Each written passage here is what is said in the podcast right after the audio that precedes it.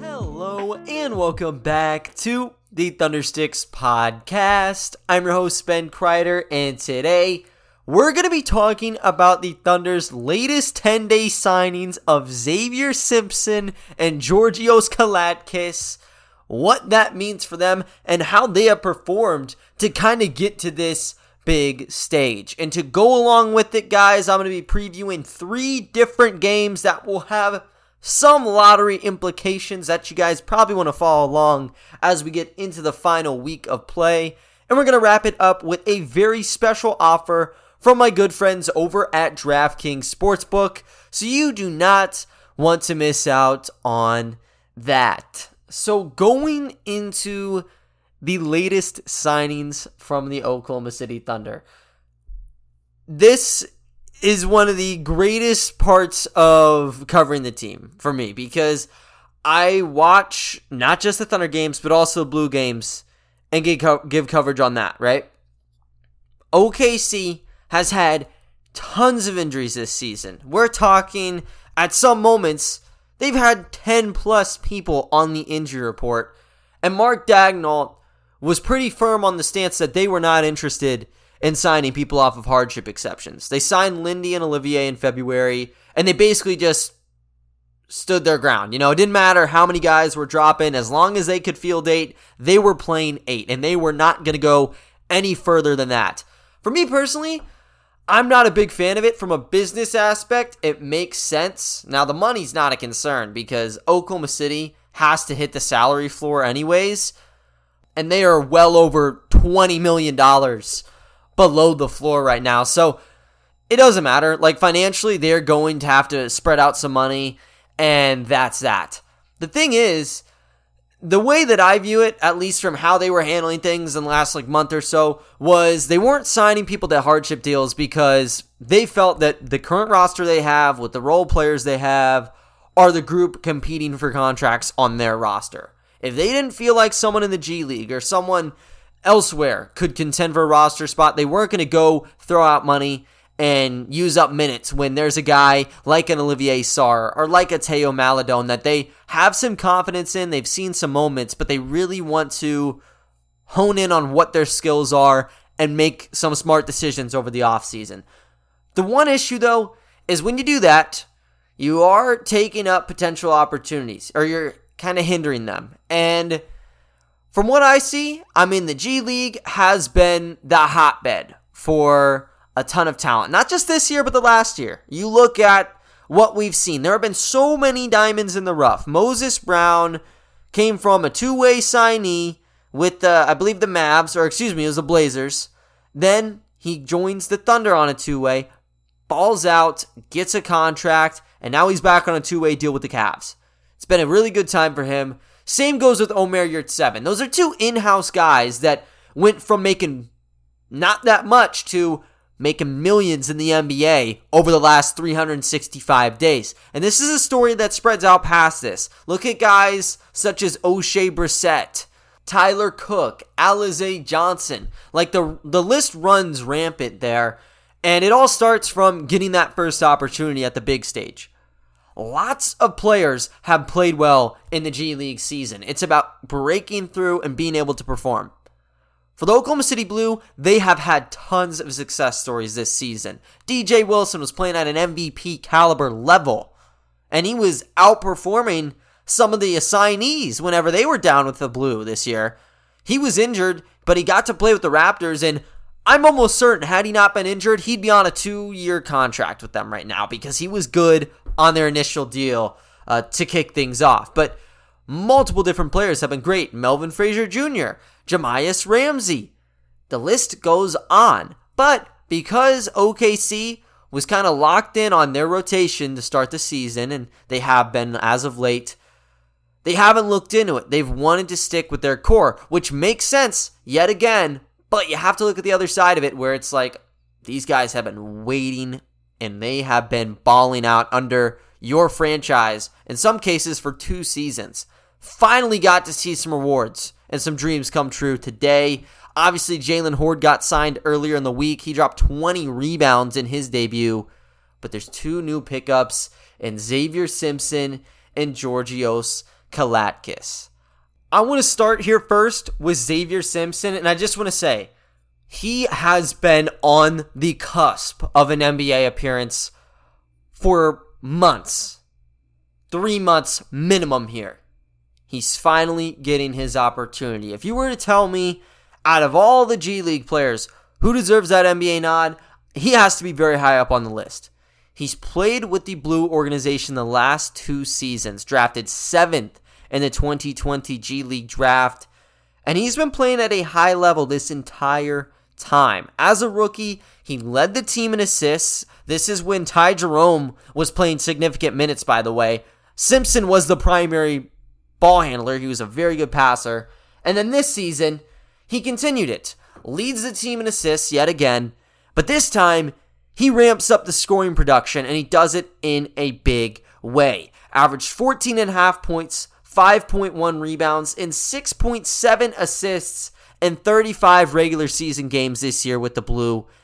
And in his last 10 games, he was a man on a mission. Finished it out averaging 21.7 points, 7.2 rebounds, and 7.4 assists. Second to last game of the year, he drops his first career triple double. He has a very good skill set. He was one of the most prestigious guys for the Michigan Wolverines prior to joining the Blue. Was in the 1,000 point 500 assist club. Only four Wolverines have done that before. And he's tied for the winningest player in franchise history. Only tied with uh, Jon Teske there. So he's in good company. But the way he has played has been a marvel to watch. He's only six feet tall, but the way that he navigates the floor he never really looks the part. You know, like obviously on camera, he's a short guy. He's able to elevate though because of his unique skill set. And it starts with his sky hook. When you look at the NBA just in general, how many guys are out there doing hook shots? Basically just bigs. And the ones that they're doing are jump hooks. They're right around the basket. These guys are seven feet tall. There's about no flair to it. You know, you might as well call him a runner at some some stages here. Just go down in the post and get yours. You don't see any sky hooks anymore. Any old school, old fashioned, whatever you want to call it, they're just non existent. You don't see them with guards in particular, and you sure as hell don't see them with guys that are six feet tall.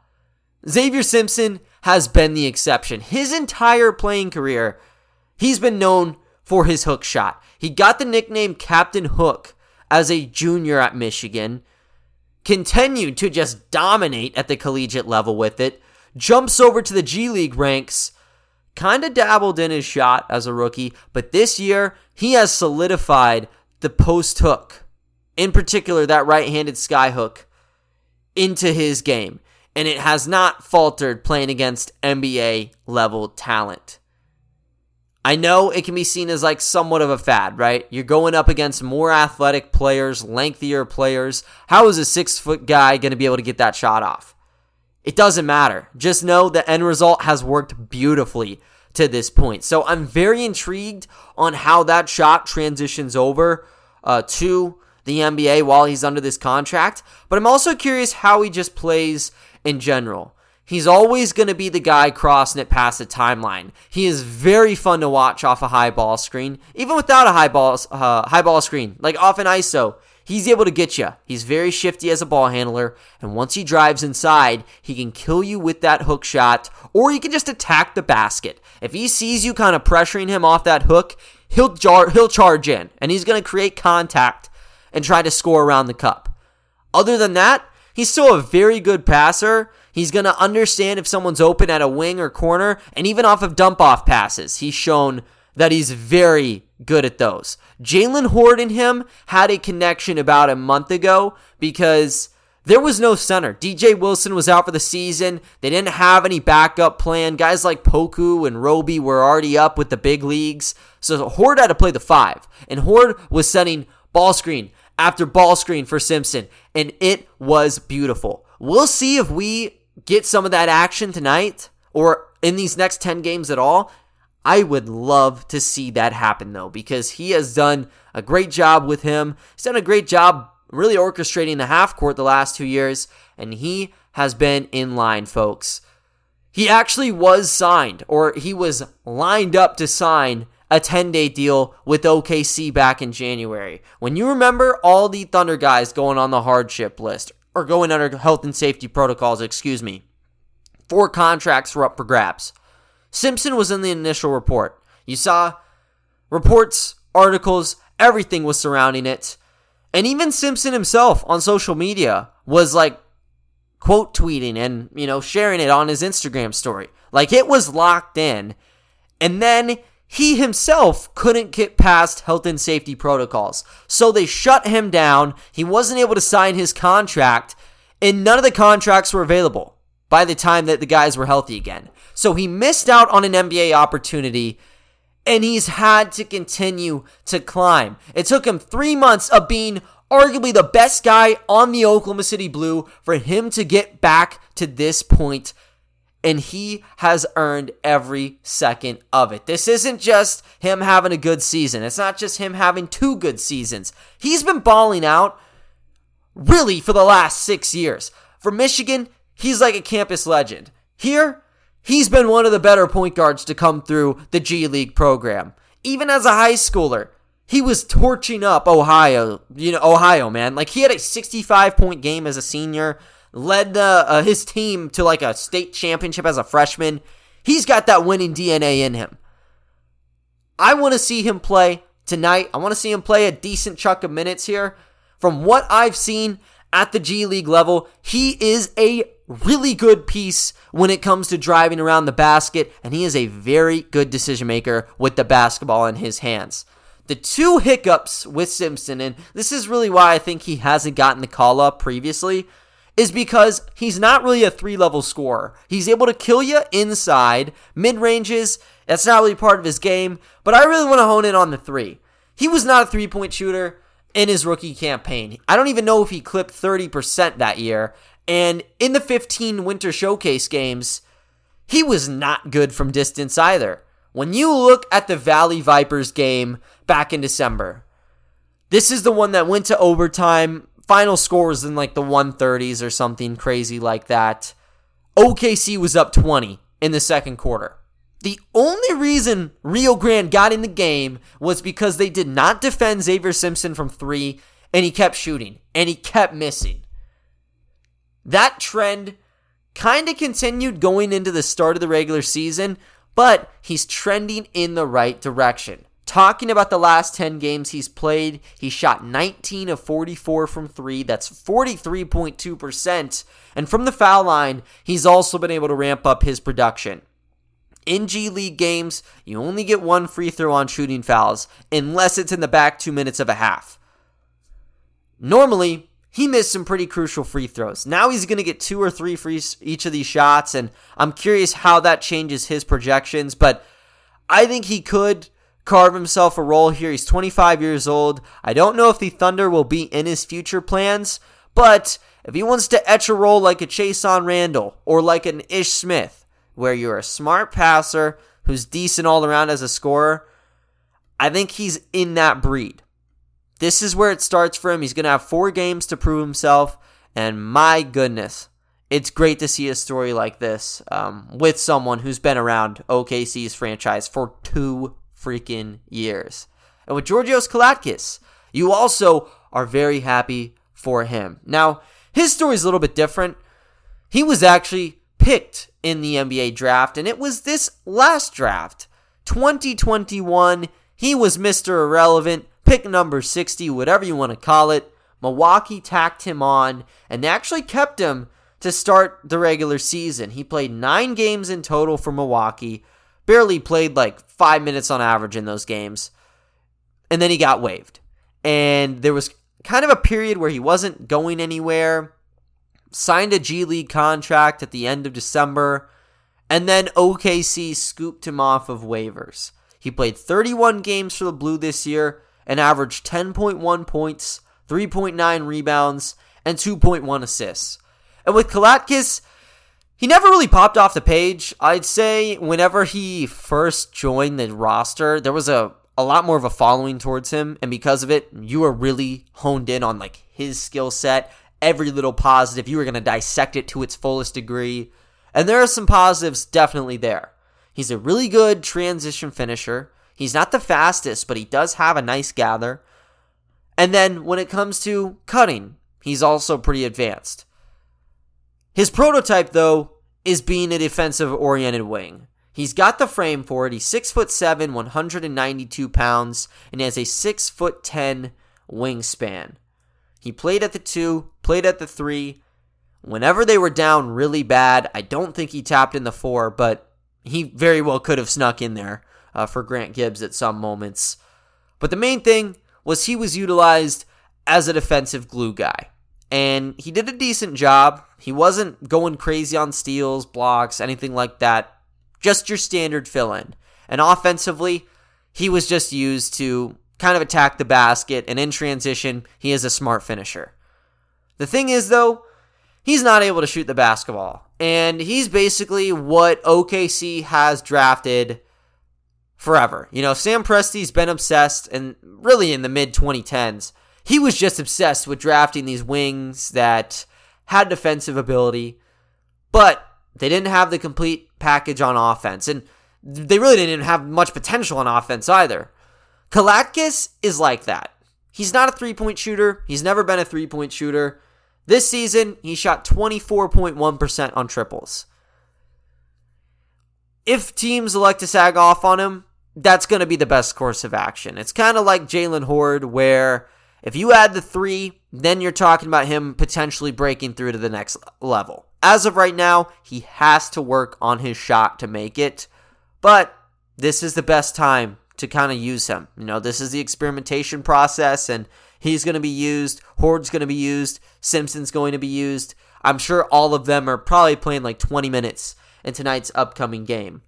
And with six games or six days left on the regular season, Kalaitzakis is sticking around, Simpson sticking around, and Hoard most likely is going to stick around for the conclusion of the regular season. As someone who's been covering the blue, they, these are the moments that you just adore. And it's not just with OKC, it's with any team, you know? Seeing these people work their tail off for a whole year, having to stay at the top of their bracket in terms of competition while not being paid that much is something, right? And for some of these guys, they'll dominate the entire year and they'll never get their opportunity. With what the Thunder had this year, I felt like these opportunities need to be, you know, kind of passed around. They finally got to it. The injury report's getting pretty tanked right now. They're going to have a 10 man rotation for the first time in a while, and I'm very stoked that three of them are coming directly from the Oklahoma City Blue. I've talked about it all year. I'm very confident that that blue team, even though they only went 15 and 20, are very capable of playing good basketball. On paper, they're one of the better teams, and when they were feeling it this year, it was impossible to stop them. Now Simpson's going to be on a rotation that has true centers again. I'm stoked to see that. With Kalaitzakis, he'll have another chance at the NBA, and with Jalen, he's been in the NBA and with the Thunder for the last two seasons. So that match just ultimately works uh, in the end there. But yeah, those are the two new pickups. Really going to be happy to cover them. And for you guys, be excited for Captain Hook, man. If there's a hook shot, Twitter is going to explode. I can assure you of that. I can also assure you there's going to be some big games tonight, big games tomorrow as well. I want to talk about those. But first, I want to let you guys know about my good friends over at DraftKings Sportsbook and the special offer they have going on for you all. The NHL season has been packed with dirty dangles, hat tricks, and big wins. As the action rolls on at DraftKings Sportsbook, an official sports betting partner of the NHL, they will have your shot to win big too. New customers can bet just $1 on any team and get $150 in free bets if they win. That's right, a bump in the win column for your team means free bets for you. If Sportsbook isn't available in your state yet, you still have a shot to light the lamp. Everyone can play for huge cash prizes with DraftKings daily fantasy hockey contests, and DraftKings is giving all new customers a free shot at millions of dollars in total prizes with their first deposit. Here's what you have to do for the offer. Go ahead and download the DraftKings Sportsbook app now. Use promo code TBPN. Bet just $1 on any NHL team and get $150 in free bets if they win. That's promo code TBPN at DraftKings Sportsbook, an official sports betting partner of the NHL. 21 plus age requirement, restrictions apply. See show notes for details. Moving along though, guys, I want to break down tonight's cut of games and the lottery implications tied to all of them. You got to look at the top four here for reverse standings. Orlando and Houston have settled. They're both at 20 and 59 on the year, three games to go, three game gap between themselves and the Detroit Pistons at number three. Basically, they've locked up their lottery odds. It's more of who's going to have the chance to fall to five and who's going to have the chance to fall down to pick number six. Three and four are in their own tax bracket, basically. Detroit they are three games behind at 23 and 56, and OKC is a half a game behind the Pistons at 23 and 55. Detroit's not playing tonight, the other three teams are. And you start out with the Cleveland Cavaliers facing the Orlando Magic. Cleveland will not have Jarrett Allen, Evan Mobley, or Collin Sexton. And for Orlando, no Cole Anthony, no Wendell Carter. Jalen Suggs and Franz Wagner are both questionable. Let's just say that they're both out for this sake. Still going to give the edge to the Cavs here because they're going to have Darius Garland and Moses Brown is available. Now, Brown has actually been starting for the Cavs this last week because they just don't have anybody. When you're looking at who their backups would be right now, it's either Ed Davis or Kevin Love. Moses Brown's a better option for the center spot. And you can argue Kevin Love's a better player, not for the center. You know, Moses Brown's seven foot two. He's still super springy, and he's been a really good role man for this Cleveland offense. I'm pretty positive he'll get a double double in this game. And if Wendell is not available, oh yeah, put your money on it right now. Moses Brown has been very, very good these last three games, and it's because he's finally getting the opportunity again. Like he got passed around like a hot potato this offseason, went from OKC to uh, Boston. Boston sold him off to Dallas for basically nothing. He was just a salary filler. And then it looked like he was the last guy to stay on their 15 man roster. Dallas didn't really use him. They prioritized guys like Kleber and Dwight Powell, which is understandable. Gets cut, and then he was just waiting. Cleveland gave him a chance, 10 day deal, played all right, comes back again, really good. Now he's dropping double doubles again, where you're starting to see him just play wall ball again on these offensive boards. I'm very happy to see that, and I hope we get to see him ball out. Ideally, Orlando wins this game, and then you can uh, add a little bit more to the lottery conversation. Same goes with Houston, though. And they're going to be playing against the Brooklyn Nets tonight. Houston will not have Dennis Schroeder or Christian Wood. Those are the two big departures. So they're going to have their big group. They still have Kevin Porter Jr., and they have Jalen Green. Green has been really good in terms of scoring points. Now, obviously, the shots are going to be there because a lot of guys are injured for them, but he's still getting his, his you know, like 20, 30 points. KPJ's sort of similar. The efficiency has not been at the level they need to be at, though. And when facing a team like the Nets, who have Kyrie Irving and Kevin Durant available, you have to play damn near perfect. I'm going to say this. I think that one of KPJ or Jalen Green will have a very good night where we're going to be talking about it after this. But I don't know if it's going to put them over the edge. I'll say I think it'll be a more entertaining game than people will probably give it credit for. So that's when you watch. Still think Brooklyn wins and Houston's going to stay in that top two in terms of seeding. Now we get to the big game OKC versus Portland. It's going to tip off at 7 p.m. Portland is on like one of the biggest losing streaks in the NBA. They've lost seven games in a row, and in reverse standings, they're sixth. They're two and a half games from number five, and they are four games away from number four, which is the Oklahoma City Thunder. The Blazers still are not playing their guys, right? Like nine people are on the injury report, and now Brandon Williams is listed as questionable. And that might seem like who cares about Brandon Williams? Well, Brandon Williams has been one of their best players with everybody out. In OKC's last game against the Blazers, he dropped 25 points and 12 assists in 41 minutes. He had to field a lot of the load, and he did a hell of a job. Almost gave Portland the win in that one. Ultimately, Isaiah Roby had to hit clutch shot after clutch shot and defeat them with his 30 piece. But yeah, that's a sneaky big blow to them if you get that up to 10. And then for the Thunder, they also have nine players out. And the rotation's going to be as follows Teo and Vit are the one and two. Aaron Wiggins at the three, JRE at the four, excuse me, Alexei Pokusevski at the four, and Isaiah Roby at the five. And the bench unit, it's going to be a lot of blue guys. Xavier Simpson and Georgios Kalaitzakis at the one and two, Lindy Waters at the three, Jeremiah Robinson Earl at the four, and Olivier Sarr at the five.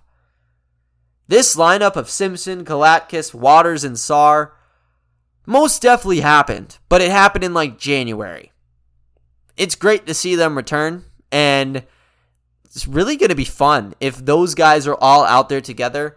What the game plan is going to look like, you know, and how they're able to perform again because it's been a little bit since all four of them have been together because Lindy and Sarr were kind of taken earlier into the regular season. But you'd have to imagine they still got some of the playbook left. And Dagnall has said it like the blue playbook and the Thunder playbook really aren't that far off, anyways. So I think they can slide in and make an impact. Same goes with, you know, Jalen Hoard, who is going to be active for the game. So, shoot, you could get the entire G League squad out there at some stints, and I am all about it. We'll have to see how the minute distribution goes. If they want to go full try hard on the tank, you're not playing Teo above 25 minutes. Poku's not playing above 25. I don't think that goes with Roby. Um, I'd say like 27, 28 minutes with him. And Wiggins, I wouldn't play him much. JRE is going to be on a minute restriction. So basically, you're going to see Simpson rocking 25, 26 minutes. Kalaitzakis is going to be in the 20s. Lindy might be up there. Sarr, I think that he should be playing 30 minutes ideally. So forget about what I said on Roby. After a 24 point game, I know people might be upset if he goes off, but Sarr's working for a contract here, man. You got to see if there really is something there or if that was just a one game fad. He's been pretty good this year. I don't think you pull the plug after he wins you one game. I bet the Thunder walk in as um, actually expected victors of the game. And this is what happened in the last game. They were a two and a half point favorite. They ended up winning by three. We'll see how this one transpires. It's going to be very action packed, though. And if you're an OKC Blue fan, get your popcorn ready. This is probably the best game, best Thunder game of the year for you all. But that's going to do it for me today, guys. Expect to hear on these G League guys tomorrow. Actual recap of it. Think Simpson might have a big game or at least a couple nice highlights. Same could go with Hoard and Sarr as well. But we'll see how it goes. Other than that, though, guys, that is going to do it for today's episode. And I will talk to you all next time. See ya.